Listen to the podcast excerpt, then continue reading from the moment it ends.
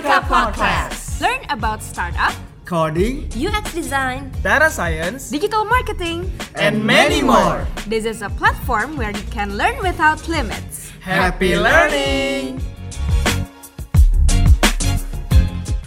Halo generasi pintar digital, welcome back to Purwadika Podcast. Kali ini balik lagi bersama aku Michelle Christine yang bakal nemenin kalian untuk ngobrol-ngobrol lagi dengan narasumber kita yang pastinya seru dan juga ahli di bidangnya. Nah, untuk episode podcast kali ini kita kedatangan praktisi yang berasal dari company digital juga pastinya. Tapi kali ini company digitalnya bergerak di bidang home and living. Nah langsung aja kita perkenalkan narasumber kita hari ini.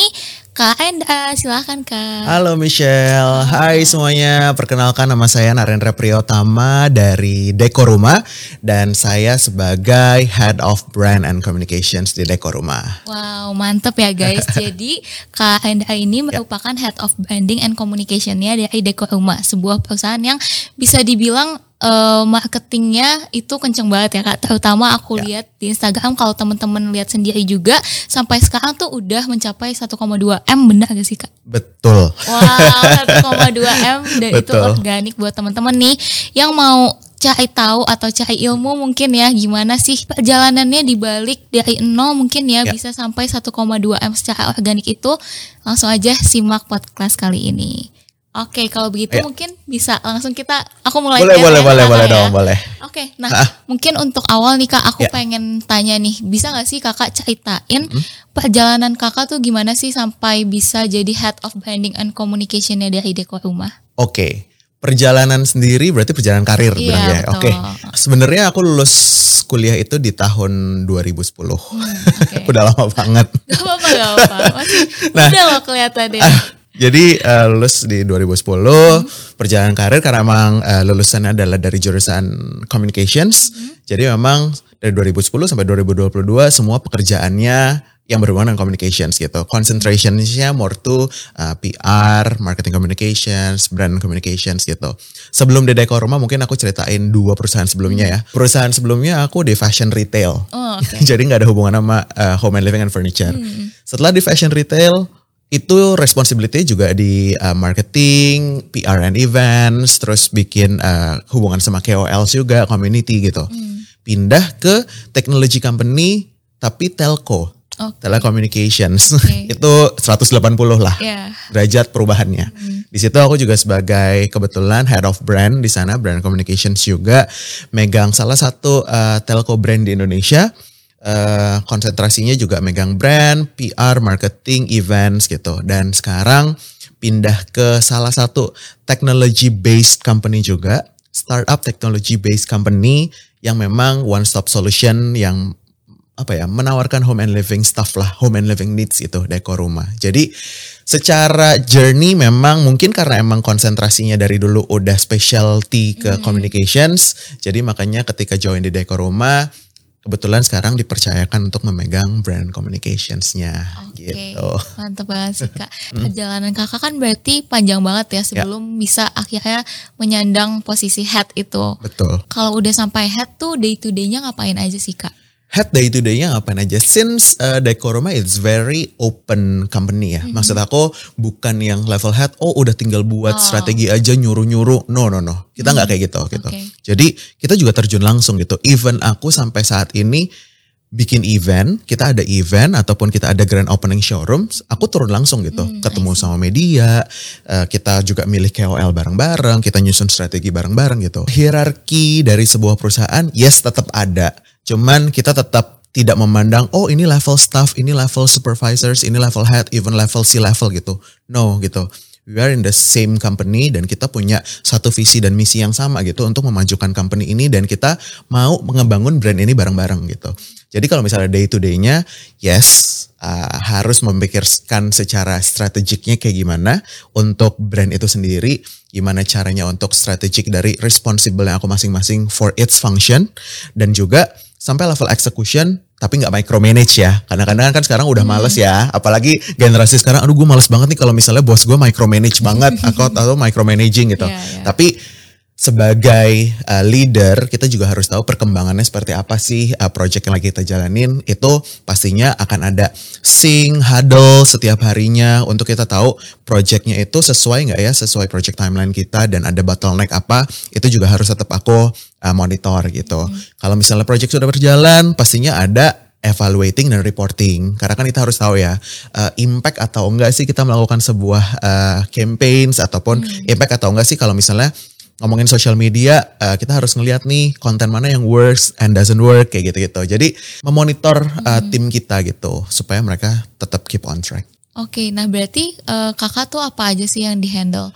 Oke, di Deko Rumah di Brand Communications aku menghandle beberapa functions. Oke. Yang pertama adalah social media and content creation, yang kedua ada public relations, yang ketiga ada KOL and communities, eh, yang keempat aku juga megang ada out of home ataupun eh, ini media ya. like billboards, eh, LED billboards kayak gitu-gitu.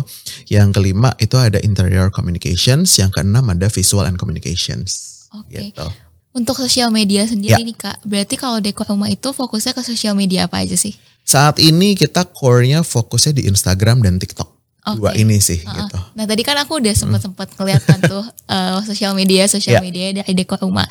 Nah mungkin kita bahas satu-satu dulu ya. Boleh, Kak. boleh. Dari Instagram nih. Instagramnya wow banget sih guys. Udah sampai 1,2 m itu itu gokil banget sih. Nah, Ya. Itu mungkin bisa ya kak diceritakan kira-kira gimana sih perjalanannya sampai bisa mencapai followers gitu? Oke, mencapai followers 1,2 juta pasti nggak gampang ya. Dekorma itu kan kita udah berdiri dari tujuh tahun lalu.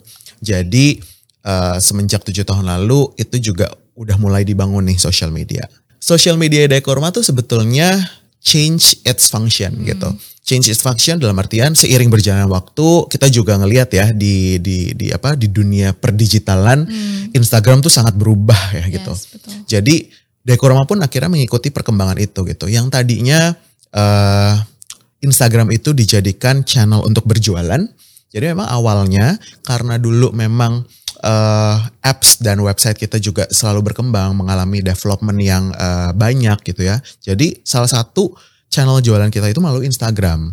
Jadi dulu setiap furniture, setiap service yang kita tawarkan itu pasti dijualnya di Instagram dan orang bisa beli melalui Instagram. Even uh, dulu performance-nya itu dihitung banget tuh. Uh, Kira-kira satu postingan ini tuh bisa menghasilkan uh, berapa sales sih kayak gitu. Berarti hard selling banget. Betul, hard selling back at that time gitu. Tapi sering berjalan waktu, kita ngelihat Instagram sudah memainkan uh, rules and regulations-nya gitu kan. Bahkan sekarang ada Instagram business, ada uh, mereka harus nge-push ads dan segala macam. Kita merubah nih karena kita juga ngelihat behavior orang atau behavior followers Instagram gitu. Jadi kadang-kadang orang juga males kan kalau misalnya konten Instagram yang terlalu jualan sekarang. Karena Instagram it's more like orang nyari aesthetic pleasure itu di Instagram gitu. Jadi kita mengikuti eh, perkembangan itu gitu. Jadi udah mulai dari tahun ini 2020 udah back at 2019 mungkin 2019 2020 kita sudah memulai masukkan konten-konten yang relevan, konten-konten yang nunjukin function, konten-konten yang menunjukkan eh, estetika gitu ya. Jadi benar-benar kita mengikuti perkembangan eh, pemikiran, perkembangan apa yang dimau sama followers, perkembangan apa yang dimau sama Instagram gitu. Jadinya eh, konten visual relevansi itu sangat penting. Makanya seiring berjalannya waktu, ketika kita menyuguhkan konten-konten yang dibutuhkan sesuai needs dari eh, followers kita, yaitu lambat laun kita naik sih secara followers gitu. Jadi eh kalau bisa dibilang itu salah satu perjalanan sih ya. Nggak gampang sebetulnya menuju 1,2 m followers. Karena apa? Banyak faktor Michelle gitu kan. Faktornya adalah yang pasti algoritma sekarang ya kan? Itu eh, musuh terbesar dari semua brand Semua kayaknya dan semua media, social social media. media. itu pasti algoritma. Yang kedua ya konten. Yang ketiga pastinya tidak dipungkiri kompetitor yang memiliki Instagram account gitu yang keempat eh creative block mungkin ya yang tadi kita sempat bahas. Jadi banyak faktor sebetulnya untuk menuju 1,2 M itu dan kita juga sempat di fase kayak kok followers kita stagnan ya gitu. Udah sampai 1 juta M, kok udah satu bulan nggak naik-naik nih 1 M terus gitu. Nah itu kita di di teman-teman social media tim tuh bener-bener challenge uh, dirinya mereka masing-masing nih. Ayo apalagi apalagi kita mikir gitu. Dan itu sih perjalanannya dibilang yes kita mencapai 1,2 M itu kita cukup bangga dengan achievement itu. Tapi di balik itu semuanya there struggle sih untuk Ya, mencapai itu gitu. untuk ngomongin algoritma lagi nih. Iya, ini menarik ya. Untuk ngomongin algoritma lagi. Jadi kalau kakak itu tipe orangnya yang mengarahkan tim untuk uh, orientednya ke visualnya tetap bagus kak atau kontennya yang penting kualitinya nomor satu atau yang penting viral. Oke. Kalau misalnya bilang gitu aku nggak sometimes aku bukan penganut virality Oke. gitu. Karena viral itu apa ya? Sekarang tuh menurut aku viral itu bisa dibuat. Viral itu banyak banget faktornya gitu.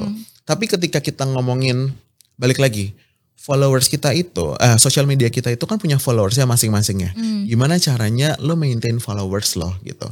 Jadi kayak lo punya pacar deh misalnya. Gimana caranya lo maintain pacar lo? Bukan gimana caranya orang tahu siapa pacar lo Hmm, gitu. Gampangnya gitu, ya kan? Jadi gimana caranya lo ngekip pacar lo gitu? Gimana caranya followers lo nggak lari dari channel lo gitu? Dan itu menurutku. Karena ujung-ujungnya yes kita perlu uh, orang baru untuk memfollow uh, apa namanya? memfollow social channels kita.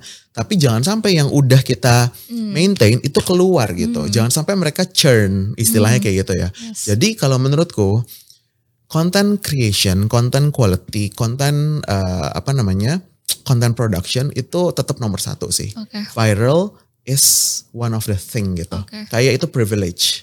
Ketika itu menjadi viral, kita itu menjadi FYP, itu privilege gitu.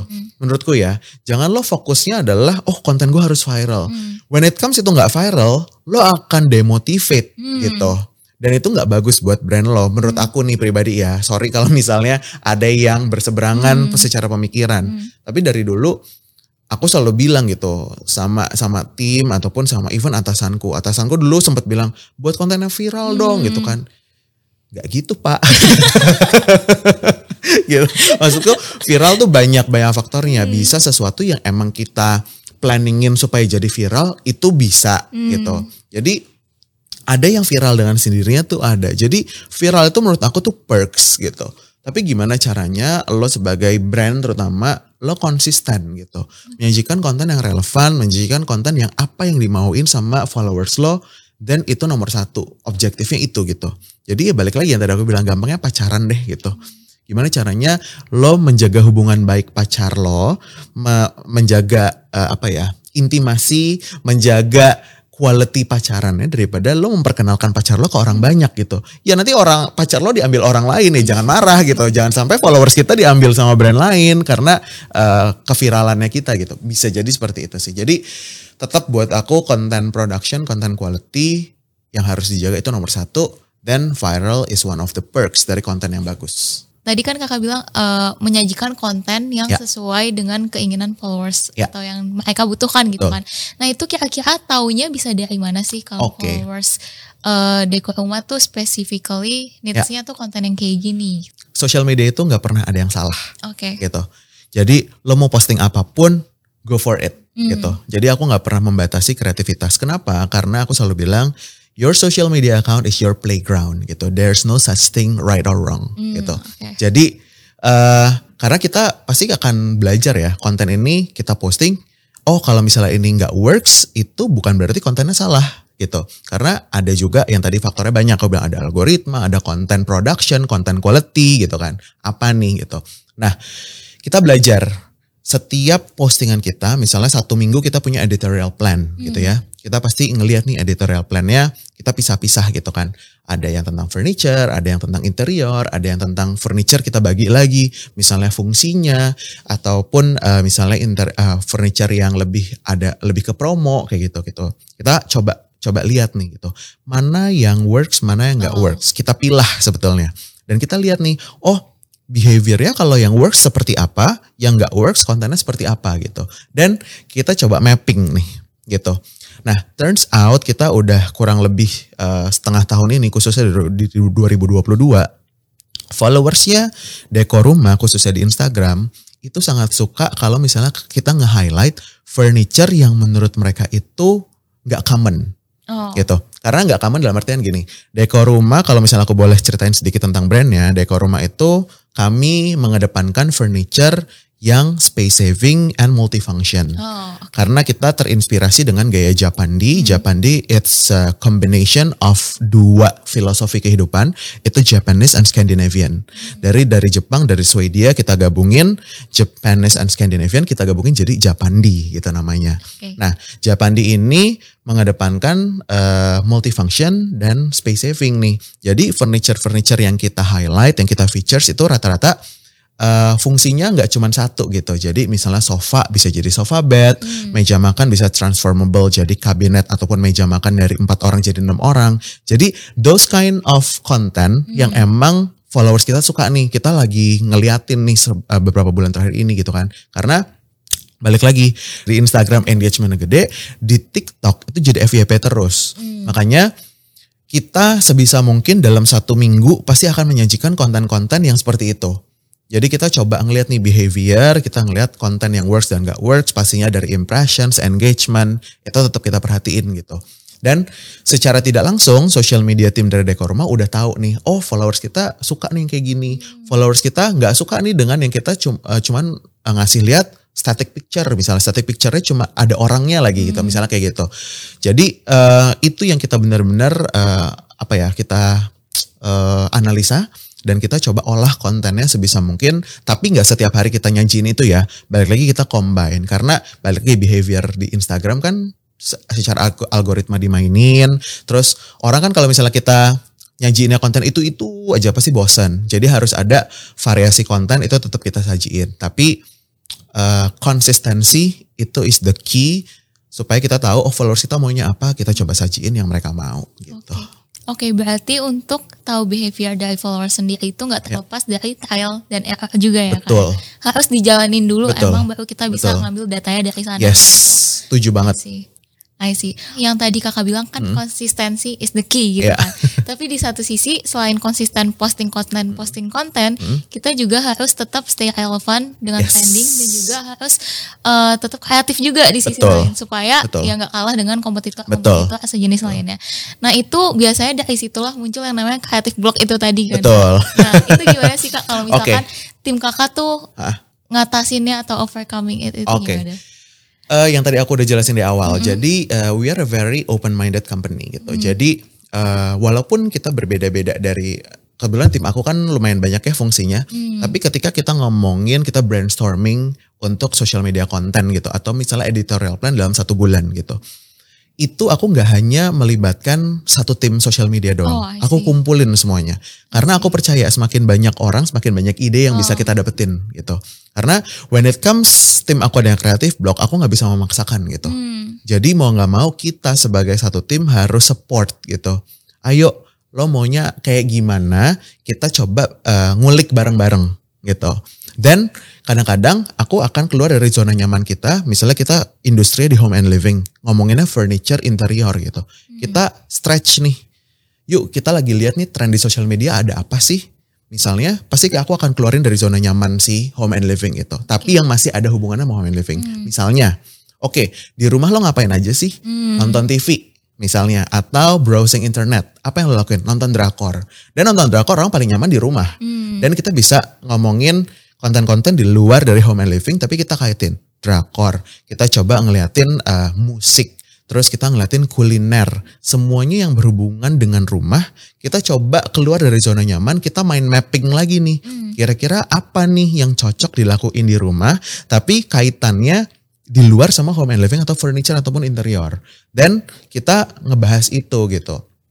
Dan aku selalu eh apa ya berusaha set one each of my team itu punya kontribusi gitu. Oke. Kenapa? Karena kita adalah brand team, brand person yang harus punya sense of belonging terhadap brandnya gitu. Kalau lo nggak punya sense of belonging terhadap brand, brand lo nggak punya nggak bakalan benar, maju gitu. Kayak ya gue tim dekor rumah ya udah gue cuman kerja nggak posting doang ya buat apa gitu kan. Jadi makanya aku selalu encourage mereka, yuk kita bikin brandnya bagus gitu dan kita punya kontribusi ini. Ketika ngajak orang untuk berkontribusi terhadap satu konten dan dia punya sense of belonging terhadap konten tersebut, aku yakin konten itu akan dibuat pakai hatinya dia gitu. Jadi balik lagi ketika mengalami kreatif block, aku nggak akan memaksakan tim aku untuk berpikir sendirian gitu. Jadi ya yuk kita mikirin bareng-bareng untuk EP, untuk konten, gimana caranya konten tersebut bisa works atau bisa kita bisa maksimalin lah gitu. Jadi biasanya brainstorming, mind mapping di luar zona nyaman gitu. Gitu sih biasanya. Oke, thank you so much Kak. Itu jadi insight juga buat aku tak sendiri dan pastinya teman-teman yang menonton di sana ya. Iya iya iya. Oke, nah tadi kan itu berarti kita udah bahas tentang Instagram ya kak. Mungkin sekarang ke TikTok nih. Yes. Kalau TikTok tadi aku juga udah lihat followersnya sekarang tuh udah 40 ribuan Ya, ya. Dan betul. itu juga viewsnya juga lumayan banyak-banyak Ya. gitu. Nah, aku mau tanya nih, kalau misalkan di TikTok itu kan di mata netizen, Hmm. mungkin di mata kita juga sebagai yang orang sosmed lah, Ya. bisa ngelihat kalau TikTok itu lebih, kalau Instagram itu yang estetik tadi, kalau TikTok tuh lebih yang bercanda-bercanda, Ya. agak nyeleneh, terus habis itu lebih ke entertaining Betul. dan yang komedi-komedi mungkin ya, Ya. kalau di sana estetik malah kurang laku mungkin Ya. ya. Mm-mm. Benar. Nah itu aku pengen tanya, kalau kakak sebagai di dekor rumah itu sendiri mengorbankan brand image atau branding dekor rumah untuk mengikuti arus dari nature-nya TikTok kah? Atau melakukan penyesuaiannya kayak gimana supaya brandingnya itu tetap terjaga kak? To be really honest, we combined it Oh, gitu. oke. Kita mengkombinasikan gitu.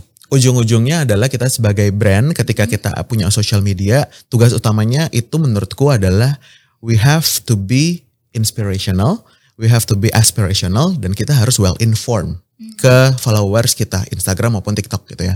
Cuman di TikTok kita harus akuin secara nature, secara native medianya kita harus ada adjusting nih Hmm. gitu. Jadi TikTok itu kan it's very apa ya? It's very dia ngelihat behavior dari penggunanya gitu. Misalnya musik yang lagi eh, happening di TikTok itu pasti semuanya akan FYP Yes. tanpa kita sadari ya gitu. Kamu akan di apa? Di, disuguhkan left and right-nya Jungkook sama Charlie Puth. Terus of Us, betul. Terus apa sekarang yang tiba-tiba aku melayang gitu kan? Itu semuanya pasti semuanya akan disuguhkan itu. Ketika kita nggak riding on the trend, kita nggak akan dapat exposure Iya, itu gitu. sih. That's why yang aku bilang kita harus adjust gitu. Adjustnya gimana? Kita ngelihat nih tren apa yang ada di TikTok. Yang kedua mau itu filter, mau itu video editing, mau itu musik, kita coba adopt itu gitu di konten-konten yang kita suguhkan. Hmm. Jadi sometimes yes we are buat konten yang witty karena kita ngikutin native TikTok tapi kita harus masukin di situ adalah informasi dan brand ataupun produk itu harus di dalamnya gitu. Jadi kita mengkombinasikan itu semua si Michelle. Jadi bukan semata-mata kita menurunkan derajat brandnya, tapi kita coba menyesuaikan dengan followersnya supaya kita keep relevan yang tadi kamu bilang gitu. Jadi kalau misalnya kita nggak relevan ya kita nggak bakalan FYP gitu.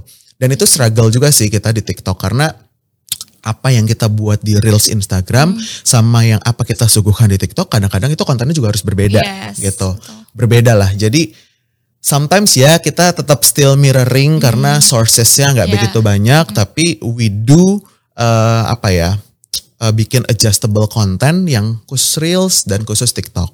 Kadang-kadang kalau misalnya kita bikin kayak em, event recap ataupun kayak after event movie gitu ya, kita post di TikTok itu nggak works. Yeah. Jadi itu cuma buat reels doang Ah, gitu. Karena kita cuma hanya menginformasikan, eh dekor rumah abis grand opening showroom nih di Bali misalnya kayak kemarin kita habis Bali- dari Bali. Itu ya udah event recapnya kita cuman uh, apa keluarin di Instagram di reels gitu. Di TikTok kita nggak bikin gitu. Di TikTok ya more to entertaining yang tadi Michelle bilang, yang menunjukkan uh, product function. Tapi kita coba combine dengan apa yang lagi tren di TikTok. Gitu. Oke. Tapi sejauh ini emang benar ya kak maksudnya kalau dilihat dari pembuktiannya sendiri Mm-hmm. kan tadi kakak bilang ada yang mirror sama ada yang dibuat berarti let's say khusus untuk TikTok Betul. gitu ya. Nah itu apakah terbukti memang kalau dari yang mirror sama yang dibuat khusus TikTok ini yang FYP FYP itu emang yang formatnya TikTok? Betul. Oh jadi Betul. emang terbukti ya? terbukti. Jadi saranku kalau misalnya eh, teman-teman eh, mau buat konten yang memang video based, eh, kalian juga harus lihat eh, behavior dari masing-masing eh, channel nih Yes, gitu. oke. Dan konten apa yang mau disuguhkan gitu. Karena jangan sampai kalian udah full effort Karena kan buat sebuah video itu nggak gampang ya untuk teman-teman yang berkecimpung di dunia sosial media. I do really appreciate orang di balik itu semua gitu. Jadi ketika orang ah kontennya nggak nggak nggak oke nih, eh kalian nggak tahu. Di balik itu. di balik itu effort ya, ada videographer, ada motion editor, ada yang lain-lain gitu, ada juga. konseptornya, ada yang jadi talentnya ya Iya, kan. betul. Jadi menurutku ketika kalian udah ngebuat satu konten, sebelum posting kalian harus tahu nih, ini tuh sebetulnya udah native untuk TikTok atau Hmm. udah native untuk Instagram belum sih secara behavior nanti akan nonton gitu. Karena kan balik lagi, ketika lo udah bikin sebuah video, harapannya video itu kan engaging kan sama audience. Itu sih sebetulnya. Jadi eh, balik lagi coba disesuaikan dengan kebutuhannya, objektifnya apa, dan pilih channelnya jangan sampai salah. Oke kak, nah terus nih pertanyaan selanjutnya. Eh, kita tahu kan industri mungkin home and living di Indonesia itu kan bukan dekor rumah aja ya, pasti Betul. ada kompetitor-kompetitor Yes. lainnya. Dan ngomongin sosial media juga pasti semuanya di zaman sekarang udah banyak banget yang mulai menggunakan sosial media sebagai tools untuk marketing. Jadi eh, secara gak langsung demand digital marketing juga tinggi kan Betul. katanya. Nah itu gimana sih strategi kakak supaya dekor rumah itu tetap bisa jadi yang nomor satu atau top of mindnya masyarakat di Indonesia? Oke. Eh, tadi aku udah singgung sedikit gitu ya, karena dekor rumah itu eh, satu-satunya home and living brand di Indonesia yang punya ciri khas Oh, sendiri, which is oke. Japandi Yang style. Japan- Betul. oke. Jadi kita itu sangat konsisten mengkomunikasikan Japandi Hmm. itu sendiri gitu. Karena ketika kita breakdown Japandi itu sendiri, Hmm. sebetulnya Japandi itu banyak banget turunannya gitu. Ketika kita ngomongin Japanese Scandinavian itu dari dua filosofi ataupun dua inspirasi yang berbeda kita jadiin satu.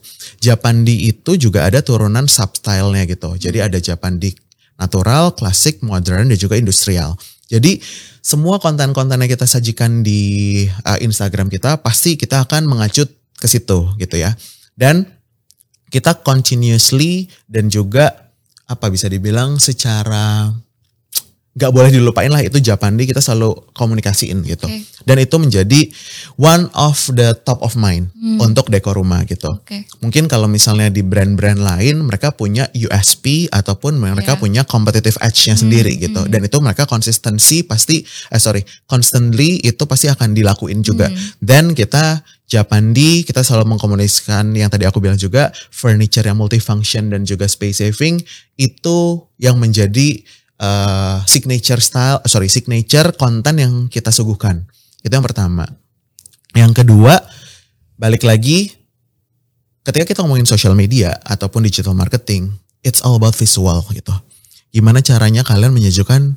Aku selalu bilang sama timku adalah nggak bosen-bosen itu kalau mau ngeposting atau ngebuat konten visual, visual, visual, visual, visual, 5 V, visual semuanya pokoknya. Karena sekarang apa orang di sosial media ngelihatnya tuh matanya ya Iya, udah ngeliat bener. gambar dulu kan, mau Bener, itu bener. video, mau itu static image, ngeliatnya visual gitu. Jadi when it comes Instagram deh kita ngomong. When it come kamu buka satu account Instagram.